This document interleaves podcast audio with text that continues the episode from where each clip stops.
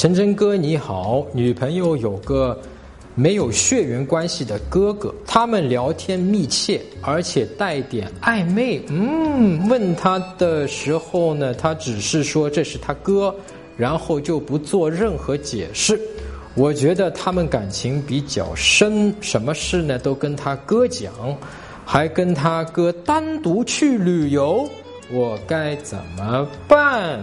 嗯，这个事情是这样的啊，你现在明显来问我了，说明你心里面是不接受的，对吧？你要能够心里面接受，呃，你就不来问我这个问题了，对吧？你就让他去，现在反正你跟女朋友之间也没有什么矛盾，对吧？因此，其实你心里不接受，而你来问我，说明你跟你女朋友之间的矛盾还没有爆发，没有爆发的意思是说你没有提过多的反对，你压抑了自己。而实际上你自己是不接受的，所以你现在真正要考虑的问题是说，如果他跟这个干哥哥就是不撇清关系，就是会这么去做，你能接受吗？如果你不能接受，你要他去改，你只能这么做啊。你就坐下来跟你女朋友说说清楚，我对你是非常认真的，我想好好跟你走下去的，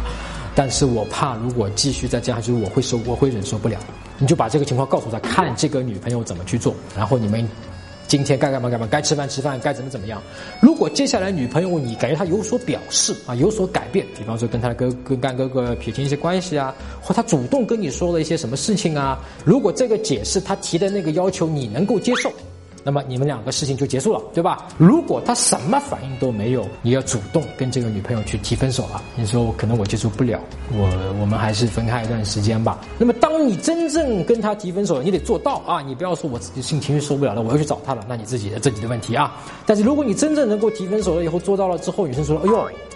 这是真的啊，这不是假的，我真的要两选一。”如果他选那个干哥哥。那你就很清楚，他本来就选择干哥哥，但实际情况我跟你讲，绝大部分人他不会的。如果他能选择干哥哥，他就早就选了干哥哥，觉得早就跟那个干哥哥走了，他没有你什么事儿了，对吧？现在有你有什么事儿的话，说明他其实最终会选你，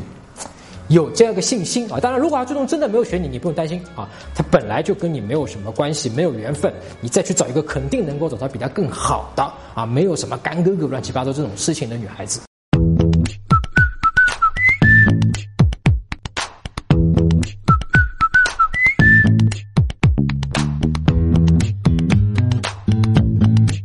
搜索微信公众号“陈真”，啊，这个戴眼镜的呢，就是我。点一下这个人，你就加上我了。